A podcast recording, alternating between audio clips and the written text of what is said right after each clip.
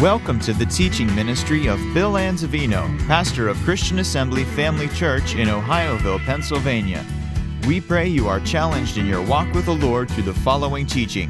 For more information about Christian Assembly Family Church or to subscribe to our free podcasts, please visit us on the web at cafamily.net. Anybody need a copy of the notes? Just kindly raise your hand.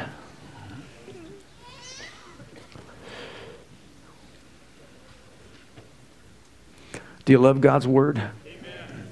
Amen. Heaven and earth shall pass away. Man's opinions can change day by day. But the word of the Lord is tested and tried. It's trustworthy and true, and we can depend on it forever. He said, My word will never pass away. Never, never, never. No matter what man does, praise God, his word will never pass away. It is eternal. It was the Word that was made flesh who dwelt among us. Amen. Everybody ready? You got your Bibles? Let's hold them up to heaven and say, Thank you, Father, for your holy written word. It's a lamp to my feet and a light to my path. Your words are life to me and health to all of my flesh. I have what your word says I have. I am what your word says I am. I can do what your word says I can do. Holy Spirit, anoint my ears to hear my heart to receive, and my mind to be open to the knowledge of the truth that makes me free. Quicken me according to the word. Change me from glory to glory. And I boldly say, I will never, ever be the same again. In Jesus' name, amen. Thank God for the living word that's eternal. Praise God. Hallelujah. Well, this morning I want to talk to you about if, if we faint not. Did you know there are over 1,600 ifs in the King James Version of the Bible? An if is a conditional clause. If implies responsibility. In other words, we have a part to play in things.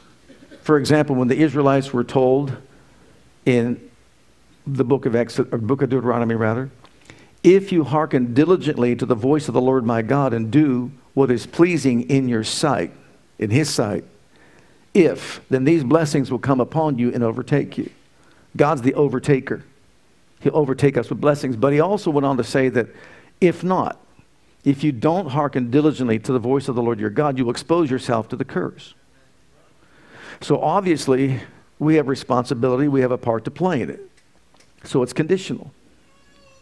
Well, in the book of Galatians, chapter 6, this is my main text this morning, beginning at verse 7, this is what the Apostle Paul said Be not deceived, God is not mocked. For whatsoever a man soweth, that shall he also reap. For he that soweth to his flesh shall of the flesh reap corruption. But he that soweth to the Spirit shall of the Spirit reap life everlasting. And let us not be weary in well doing, for in due season we shall reap if, if we faint not. As I was doing this study and studying for class on Friday, I just heard these words in my spirit unconscious thinking and unconscious behavior. Un- faith is all about unconscious thinking, unconscious behavior. What do you mean by that? Well, have you ever walked into a grocery store to buy some items? Did you take some money with you? Did you bring some currency? Some means of paying for what you're buying? Would you expect them to give you what's in your buggy without any money? Anyone would expect that? So it's an unconscious act. You do it because you know it's the right thing to do. And you know you're not going to get the goods if you don't release the cash, right? But did you know when we're told by James to go to the throne of God and ask whatever you want to ask for, ask in faith, nothing wavering? Let not that man think who wavers in his faith that he shall receive anything from the Lord. In other words, we're to go to the throne with this unconscious thinking, unconscious behavior, just like we do in the grocery store I'm going in with my unwavering faith. I'm going to receive and access the things that Jesus purchased for me by the blood that he shed. An unconscious thing. Oh, is there an issue? Is there a problem? Is there a situation? Yes, let's go to the throne. And let's go, and, and as we go in, let's bring our what? Unconscious act of faith. Unwavering faith. It's just automatic. That's what you do. Well, now here, Paul's talking about another spiritual law. And he reveals us the nature of that law by going into the natural realm. It's called the law of sowing and reaping. And what a man sows, the same shall he also reap. Now, when I talk about unconscious thinking, unconscious behavior, a farmer goes out and he plants his, let's say, his crops. And let's say he plants an acre of corn. Do you think that come fall time or harvest time, that he's kind of looking over everything out there thinking that, I know I planted a whole acre of corn, but you know what? Maybe I'll get some tomatoes and peppers and, and some uh, lettuce and some other things as well. You think his brain would even go in that direction? Why not? Why not? Because of the law of sowing and reaping. If you want beans, sow beans. If you want lettuce, sow lettuce. If you want peppers, sow peppers. True? So why would you think, why would you think you can reap peppers when you sowed corn? And he tries to tell us, look, it works in the spiritual realm too. Don't think that you can reap life everlasting and all that pertains to it by sowing to the flesh. If you sow to the flesh, you'll reap corruption. If you sow to the Spirit, you'll reap life everlasting. It is a law, period. And that's how it works.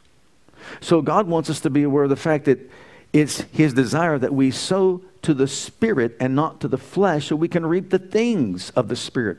Now, to show you, he's talking about this law of sowing and reaping and the battle that takes place between the flesh and the Spirit. Back it up to Galatians chapter 5. I don't think you have this in your notes, but Galatians chapter 5, we're going to re- begin reading here at verse 16. This I say then walk in the Spirit, and you shall not fulfill the lust of the flesh. He's talking to believers. For the flesh lusts or wars against the Spirit, and the Spirit wars against the flesh. And these are contrary the one to the other, so that you cannot do the things that you would.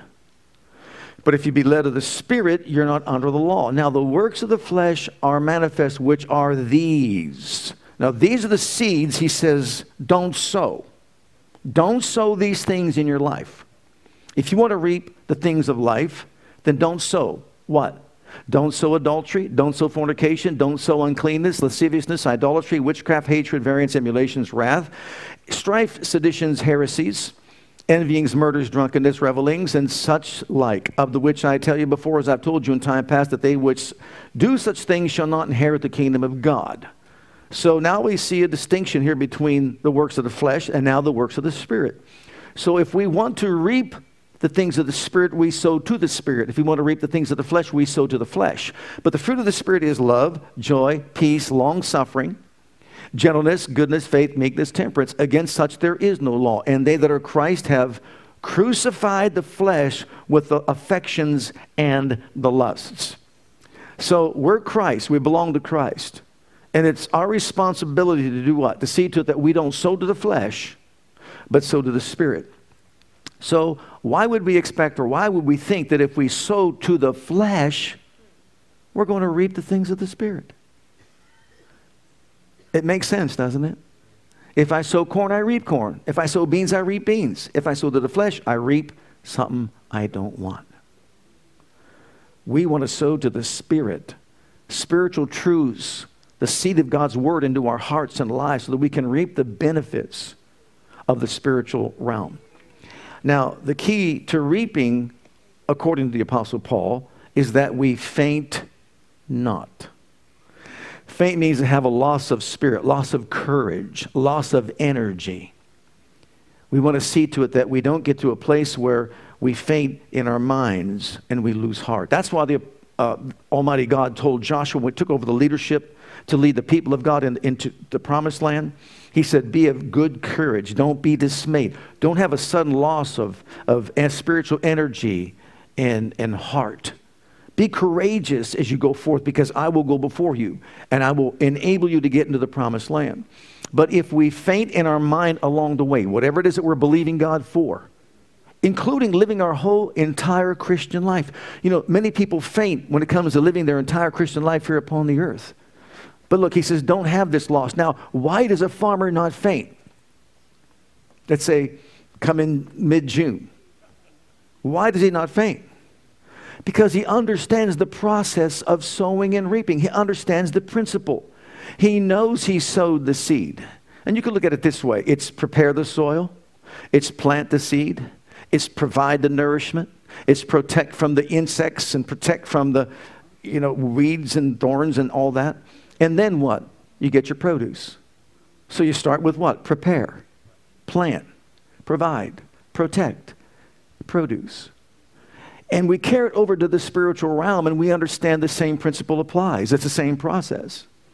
We've come to Jesus, we've sowed the seed of his kingdom into our hearts and lives. We've planted that word. We've prepared our hearts. You might have to receive something, let's say, by faith from God, let's say in your business or for, for your family or for your health or whatever it might be in your finances or whatever. So you find the seed of God's word, and what do you do? You plant it within the soul of your heart.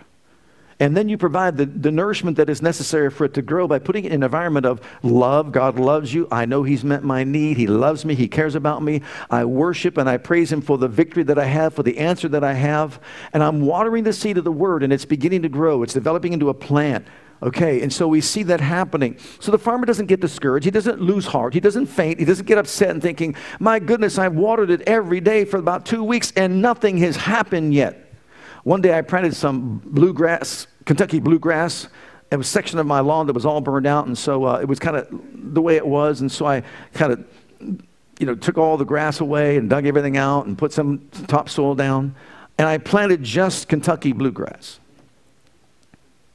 I didn't use any rye, just Kentucky blue. I thought it would never come up. I, I was watering that thing day uh, every single day, and I thought it would never come up. It was forever to come up. But you know what? Now that it's up, it looks real nice.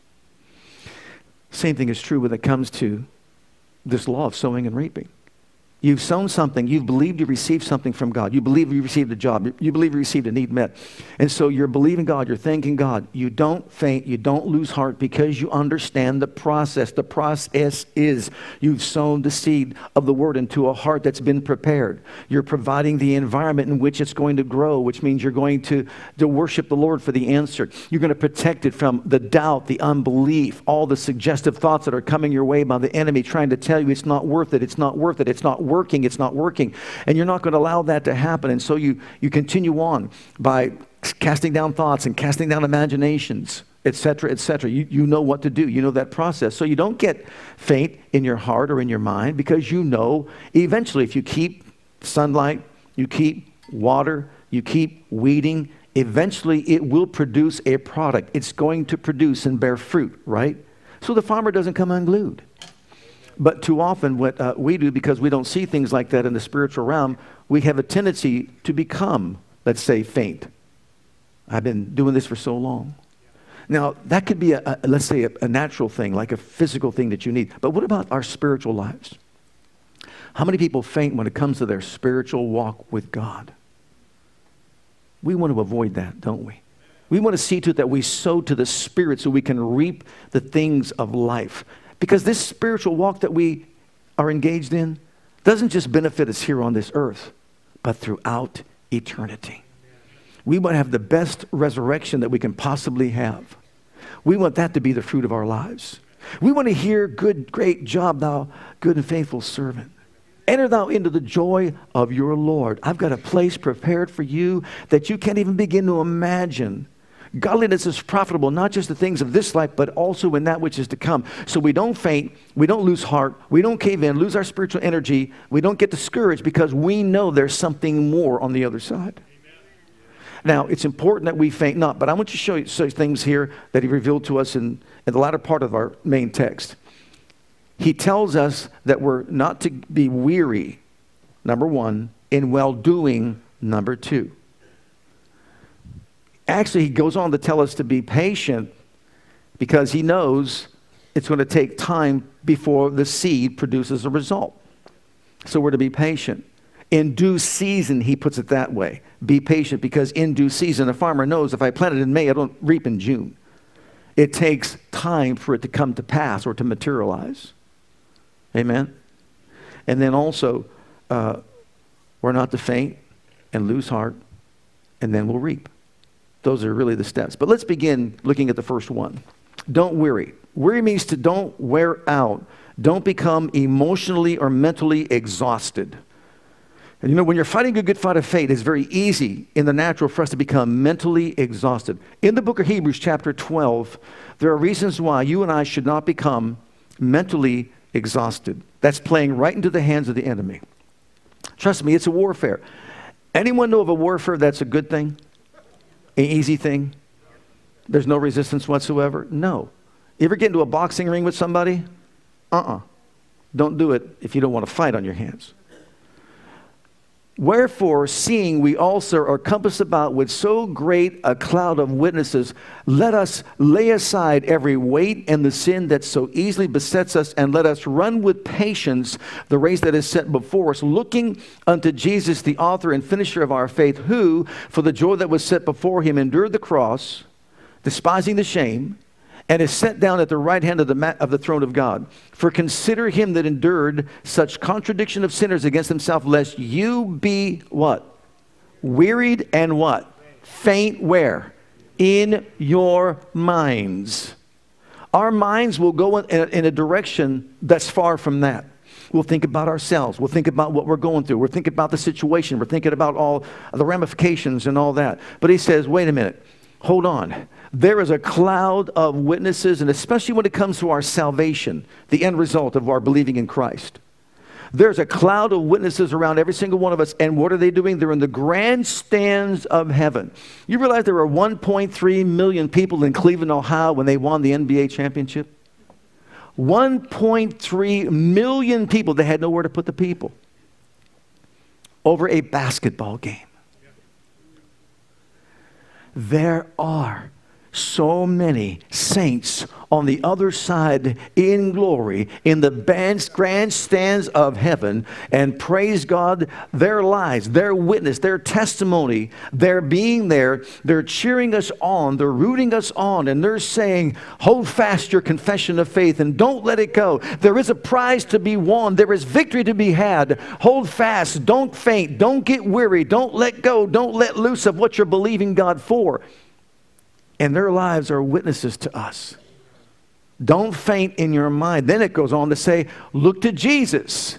Jesus could have become faint and could have become weary, but he did not. Even at the rock in the garden, when it seems like he was overwhelmed by what he had to go through, he stayed focused. Remember, the Bible says that Jesus set his face like flint to go to Jerusalem. There was nothing going to disturb him, nothing going to distract him in any way, to take him or remove him from what he knew he had to do. So, whatever it is that we need to do to get our victory, we need to be focused and set our face like flint. That means you're not going to sway my mind one way or the other. Praise God. I believe what the Word of God says. I declare what the Word of God says. I decree what the Word of God says. And as far as I'm concerned, praise God, that has to be the final answer. That's it. Thank God. And he did not move. He was sweating as if it were drops of blood there at the rock in the garden where he obtained the victory over all the enemy. And he sets an example for us because you know what? He looked beyond the cross. He looked at the other side to victory. The joy that was set before him enabled him to endure everything that he had to go through. And that's why God wants us to worship him and bless him and rejoice that he is Jehovah God, our Savior, our Redeemer, our Healer, our Deliverer, even before we see the answer come, even before we experience the fullness of the victory. And don't faint in your heart or mind. And then in, in the book of Isaiah, chapter 40, and verse 28, I love these verses of Scripture. They're powerful, powerful, encouraging verses of Scripture that will help us overcome in our time of battle. Hast thou not known? Well, hast thou not heard? What, Isaiah? That the everlasting God, the Lord, the creator of the ends of the earth, faints not. I remember doing a wedding here. The bride fainted two times. You ever see somebody faint? And do you kaboom? And lest it happen the third time, we got a chair and sat her down and we finished it that way. Faint. In this, on this side of heaven, it's easy for people to faint, to get your eye off the prize and keep your eye on the problem. But it's just the opposite that God wants us to do. Don't look at the problem, look at the problem solver. Don't look at the mountain, praise God, look at the mountain mover. So, God, the creator of the ends of the earth, he doesn't faint. Why is that important to me? Notice this neither is weary. Those two things that Paul was talking about. He doesn't get faint, he doesn't get weary. Well, how's that going to help me? There's no searching of his understanding. Well, why? He gives power to the faint. Hallelujah. He gives power to the faint. I receive that power now. You get missed a good time to shout right there. He gives you power if you're faint. He gives you power if you've lost your energy, if you've lost your spirit, if you've lost your heart, if you've lost the fight. He gives power to the faint and to them that have no might because you see, He has enough for all of us. He increases their strength. Even the youth shall faint and be weary. The young men shall utterly fall, but they that wait upon the Lord shall renew their strength. They'll mount up with wings as eagles. They will run and not be weary. They will walk and they will not faint. Glory be to God. Hallelujah. Do you see what he's revealing to us? Don't trust in yourself. Don't trust in your own ability. Trust in the one who never faints and never gets weary, and just allow him to flood you with his powers and his ability, and he will raise you up. Praise God. He will keep you victorious. Secondly, he says, with well doing, be well doing. Let us not be weary with what? Well doing. You can say, doing the right thing. Remember Noah? Building an ark, building an ark, building an ark. And having to withstand all the opposition and all the voices that were coming against him, building the ark, building the ark, building the ark. Can you imagine over that long of a period of time hearing all the negativity all the pessimism, all the scoffing, the mocking, and all the attitudes coming his way from all the people. You are out of your mind, Noah. But he kept on well doing. He kept on well doing. He kept on doing and doing. He continued doing and continued doing and continued doing. Who had the last laugh? Hmm? Who had the last laugh? Boy, I bet you they wish they would have listened to what he was saying because they could have been on that boat too. But you see, they wouldn't. But can you imagine the temptation to become weary and faint in your mind during that time? And then what about the life of Joseph? Joseph is on a high. He's got this coat of many colors. He's supposedly his father's favorite, at least all the others thought that.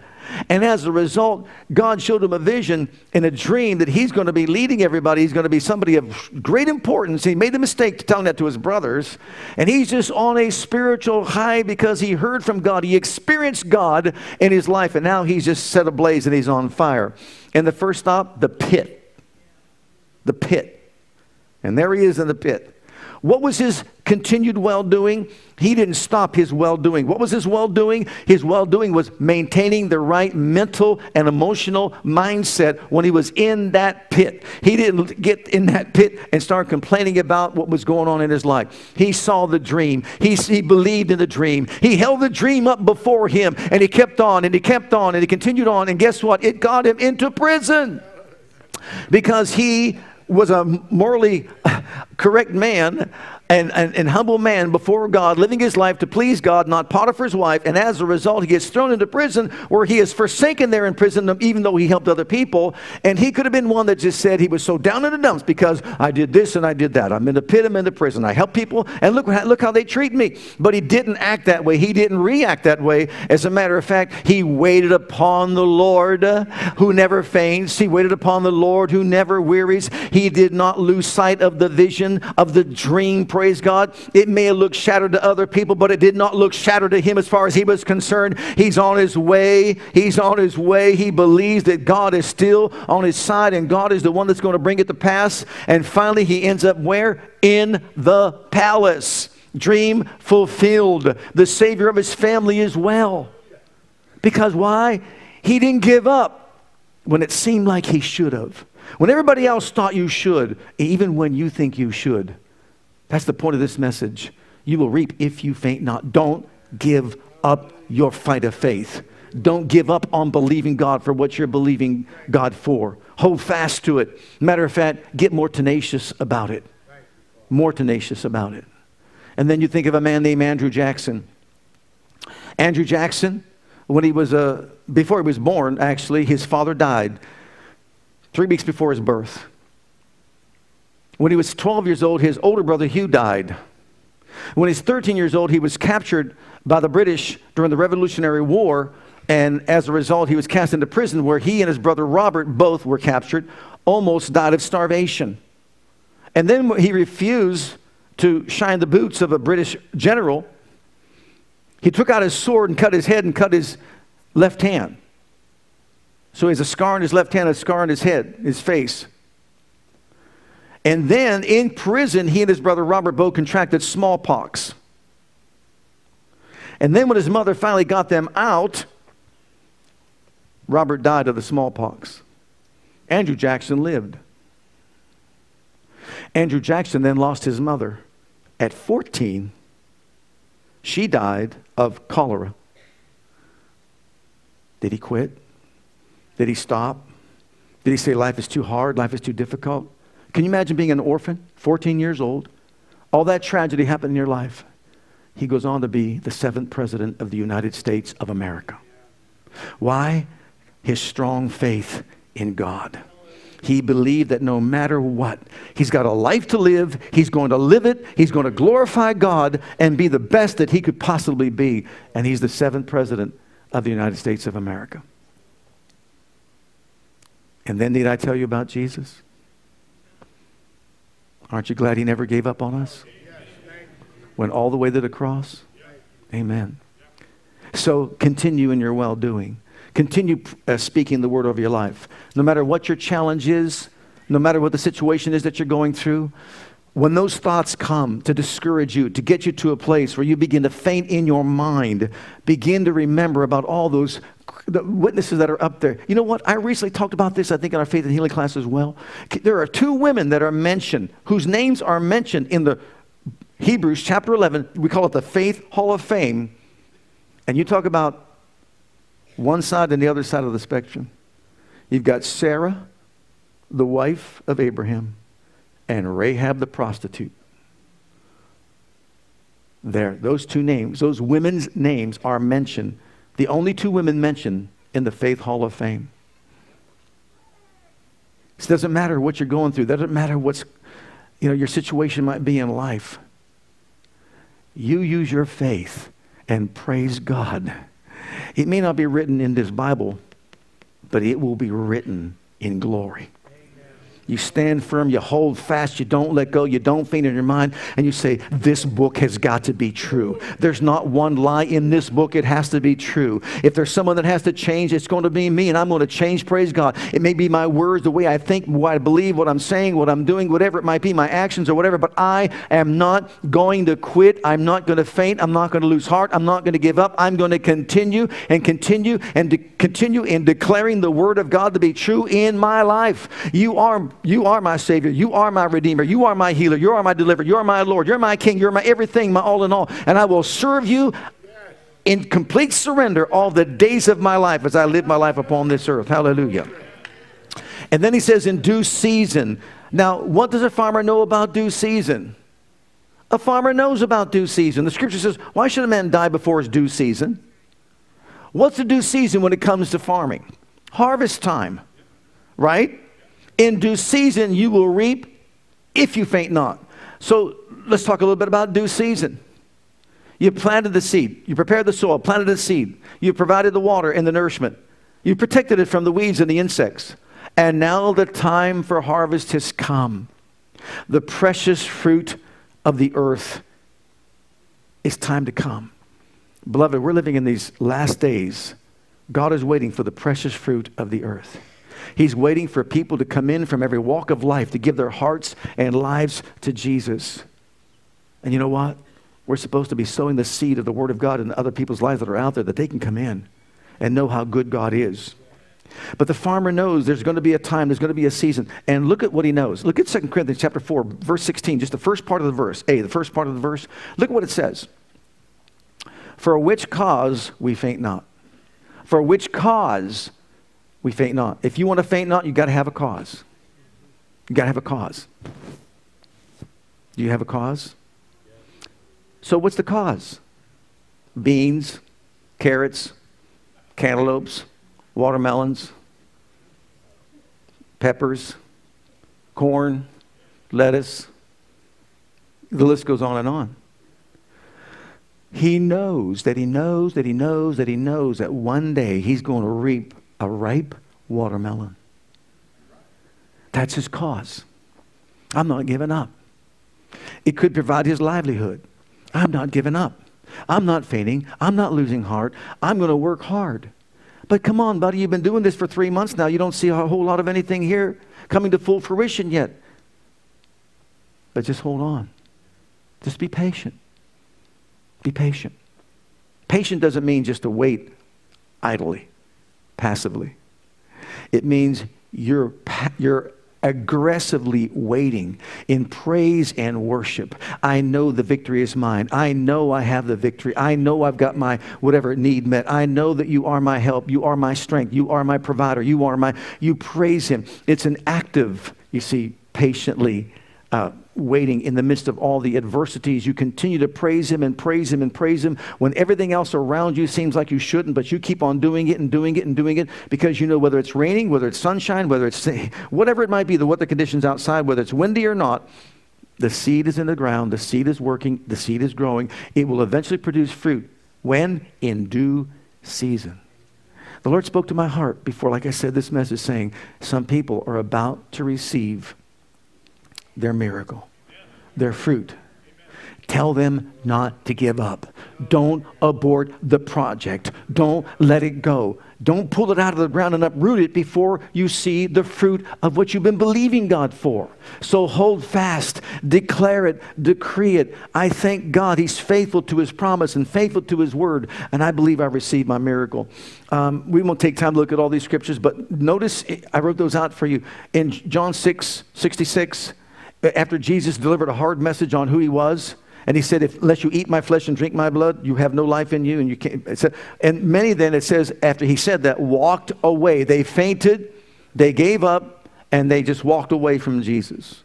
And you remember Paul talking about Demas and Alexander? Demas just loved the world more than anything else, and so he went back to the world, gave in to the lust of the flesh, and began pursuing the things that he probably pursued before he became a Christian. Then you got Alexander, who gave Paul a hard time after starting off right and supporting him, and then moved over to the other side. Because you see, this walk of faith that we're engaged in, it's a fight between the flesh and the spirit. And the flesh will always want to take us down the wrong path, but the spirit will want you to do the right thing. And you know what? It's whatever we lean toward. If we lean to the Spirit, we're going to reap, of the Spirit. If we sow to the flesh, we're going to reap of the flesh. But God wants us to what? Sow to the Spirit and believe. And if we'll do that and hold fast, we're not going to in any way lose out with God. And so the time of fruit bearing is going to come. But these others, they fainted. And so as a result, they didn't bear fruit unto righteousness. And finally, we understand that faint not. Notice this in 2 Corinthians 4 Again, uh, 2 Corinthians, look at this 4, verse 16. Here's the cause. We have a cause and a reason for it not to faint. For which cause we faint not, but though our outward man perishing. Anybody here getting younger? Anyone? No? Not one. Is your outward man perishing? Right part of it is, mature. I know we want to use mature. It's better to say mature than aging or getting older because we love words. You know, we're, we're aging, we're maturing, you know, instead, etc. But you know, look at the birth certificate and you know that you are definitely maturing. Okay. The outward man perish, but the inward man is what? Renewed day by day. So think about this. Why would we want to sow into something that is dying when we can sow into something that is living and will live forever? Look what he says. The inward man is renewed day by day. For our light affliction, which is but for a moment, a fleeting moment of time, works for us a far more exceeding eternal weight of glory. He goes on to say, while we look not at things seen, but things that are not seen. The things that are seen are temporal or subject to change, and the things that are not seen are eternal or not subject to change. So, what he's saying is stop looking at the outward and start looking at the inward. You've got a cause. This cause that you have is a, a, a far greater cause than anything that we can have and experience externally. We've got something on the inside the life of God on the inside, the nature of God on the inside, the glory of God on the inside, the power of God on the inside. So to it, it'll help take care of this outward man because the spirit that raised Jesus from the dead dwells in all of us to quicken these mortal bodies of ours and give them life and health and wholeness and well-being, etc., etc. So start catering to the man on the inside so the man on the inside can cater to the man on the outside. Stop fainting in your mind. Okay, so we all have a call. And what is that call? And that call is to not stop serving God. It's not to give up on our walk with God, not to give up on loving God, caring for God, serving God, honoring Him, surrendering our life to Him. We're not to give up. We're not to faint. We're not to lose heart. We're not to throw in a towel. We're not to stop believing what we've been believing God for because why? The day of harvest is at hand.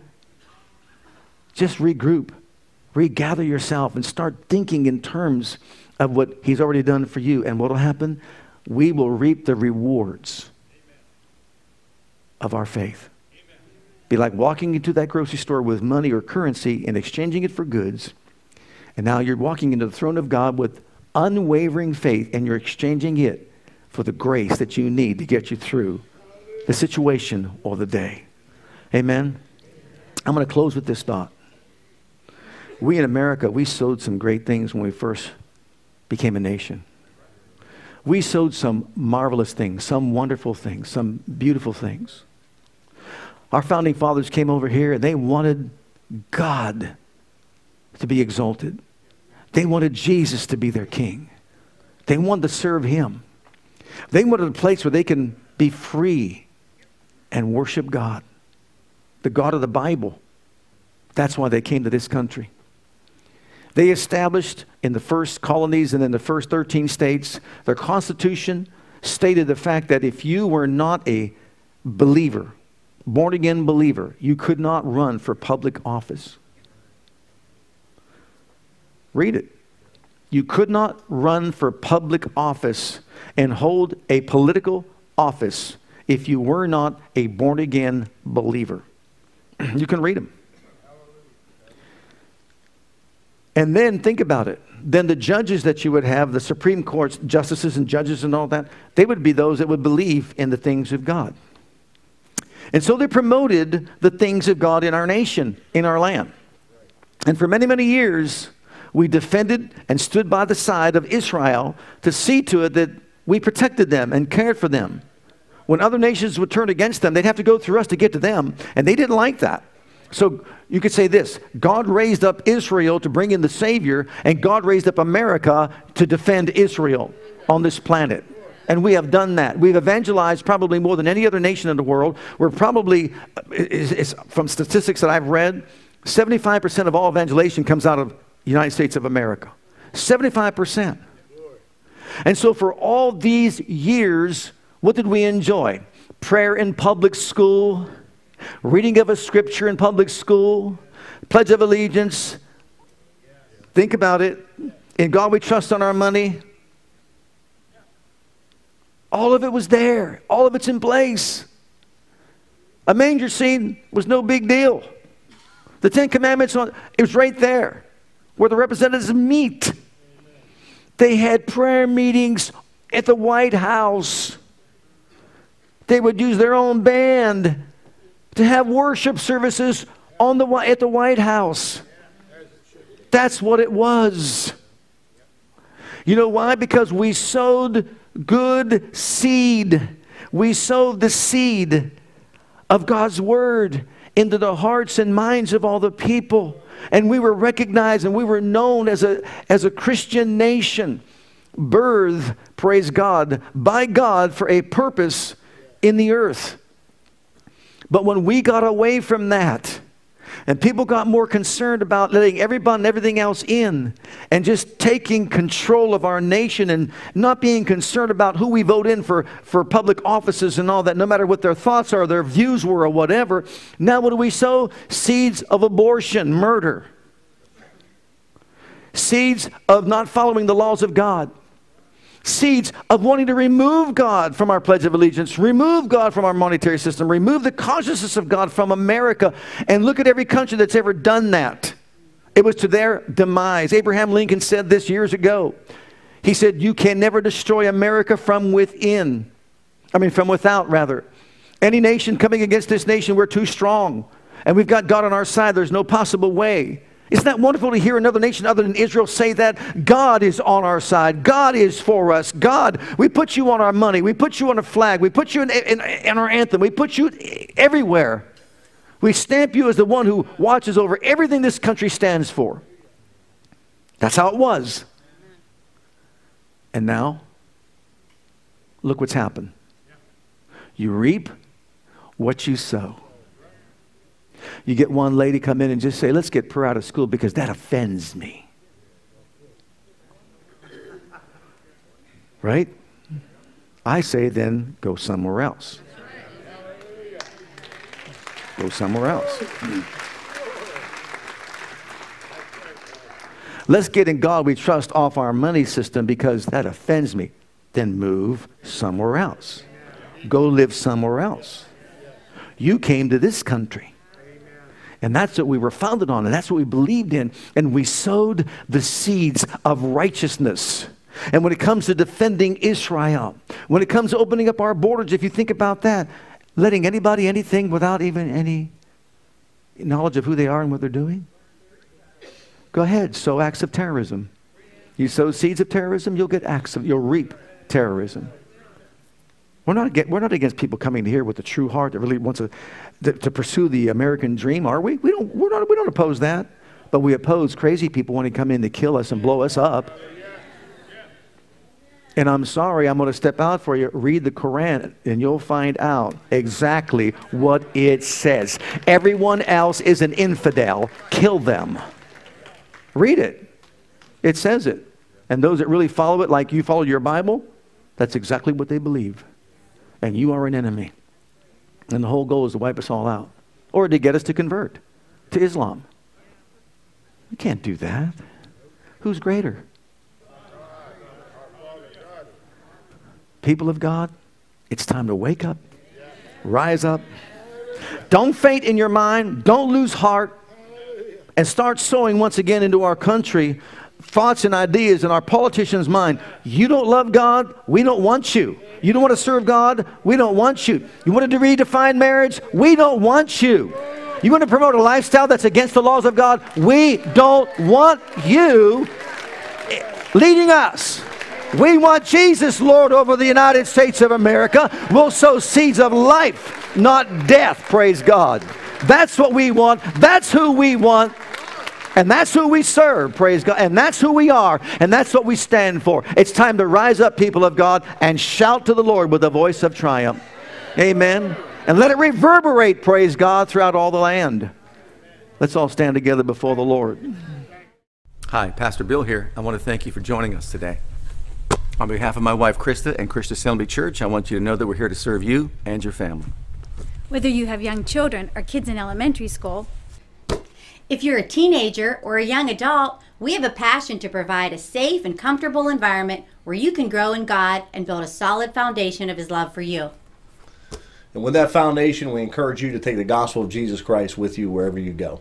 It is our heart at Christian Assembly to be an outreach, to be the hand of God toward Jerusalem, Judea, Samaria, and the uttermost parts of the world.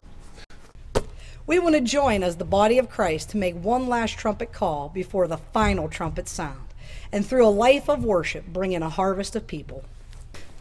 With whatever gifts God has given you, we want you to be free to share those gifts and talents. Life is most fulfilled when we share God's love with others. And in all that we do, we want to demonstrate the power of the name of Jesus to the world through a ministry of excellence to God first and then also to you. So, whatever the situation, wherever you are, whatever you're going through, I want you to know that we love you and God loves you and has a wonderful plan for your life. And that plan begins by making Jesus the Lord and the Savior of your life. And if you've never made that decision yet, I'd like to invite you to pray a simple prayer with me. And if you will, Jesus will become your Savior and your Lord. Just repeat after me this prayer Heavenly Father, I come to you just as I am. And I believe with all my heart that Jesus died for my sins and was raised from the dead for me. I open the door of my heart. I call upon the name of the Lord. Lord Jesus, come into my heart. I now accept you and receive you as my personal Savior and Lord. Heavenly Father, I have called on the name of Jesus. I'm now your child. In Jesus' name, amen. Now, if you prayed that prayer with me, I encourage you to get into a good Bible based church where you can learn to grow in your Christian faith and experience. God bless.